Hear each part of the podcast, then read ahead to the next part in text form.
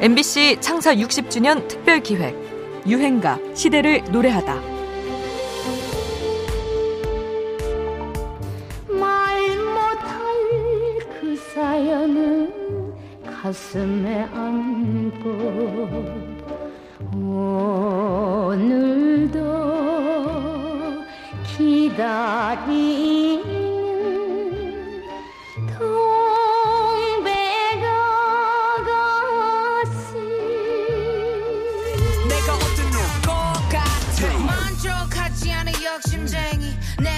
내거 챙겨 하루쟁이 Thanks to my ex I'm on to the next. 이 구역에 미친 X. 1964년 이미자의 동백 아가씨와 2021년 제시의 어떤 X 두 곡 이어 들으셨는데요. 어떠셨나요? 말 못할 사연을 안고 그저 울며 기다리는 동백 아가씨. 그리고 내 것은 내가 챙긴다며 욕심을 숨김없이 드러내는 래퍼. 유행가에 나타난 두 여성의 모습은 60여 년의 시간 동안 우리에게 얼마나 많은 변화가 있었는지를 잘 보여주는 것 같습니다. 오늘 소개해드릴 유행가는 이 두 명의 여성 사이에 끼어 있는 노래라고 할까요? 살다 이번에는 항상 소년틱을 벗지 못하는 우리 후배 조이 양을 소개하겠습니다. 힘찬 박수 부탁합니다. 내 이름은 소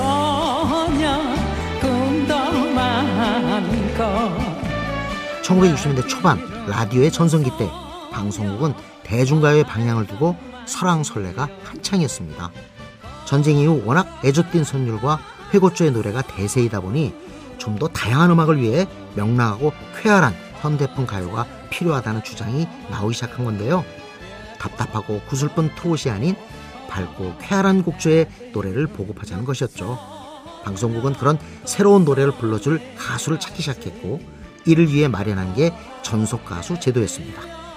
1964년 방송국 전속 가수 조애희가 부른 내 이름은 소녀가 바로 그런 새로운 노래였습니다. 기존 대중가요 속 여성의 이미지에서 탈피하자는 의도로 KBS 김인배 악단장이 쓴 곡이었는데요. 먼저 은종합창단의 방송가요로 소개됐고 조에이가 부르면서 히트하게 되지요. 말 많고 꿈 많은 소녀를 노래한 가사는 없었던 시절이라 이 곡은 신선한 충격을 몰고 왔습니다. 특히 10대 소녀들에게 폭발적인 인기를 누렸지요. 60년대 초반 바뀌어가는 시대 분위기에 맞춰 방송국이 작정하고 만든 새 시대의 유행가입니다. 조에이, 내 이름은 소녀.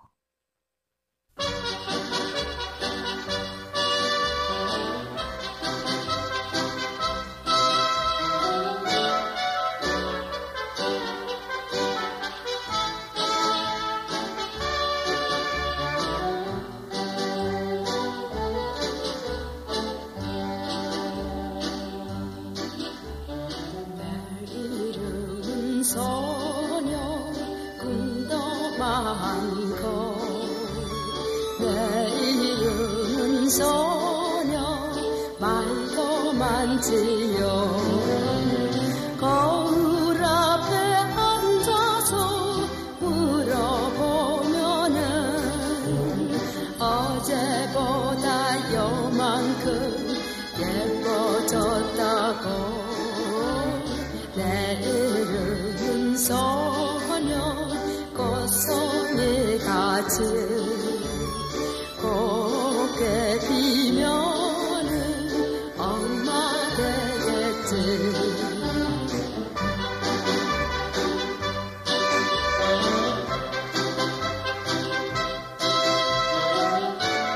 MBC 창사 60주년 특별 기획 유행가 시대를 노래하다. 지금까지 음악 평론가 임진모였습니다.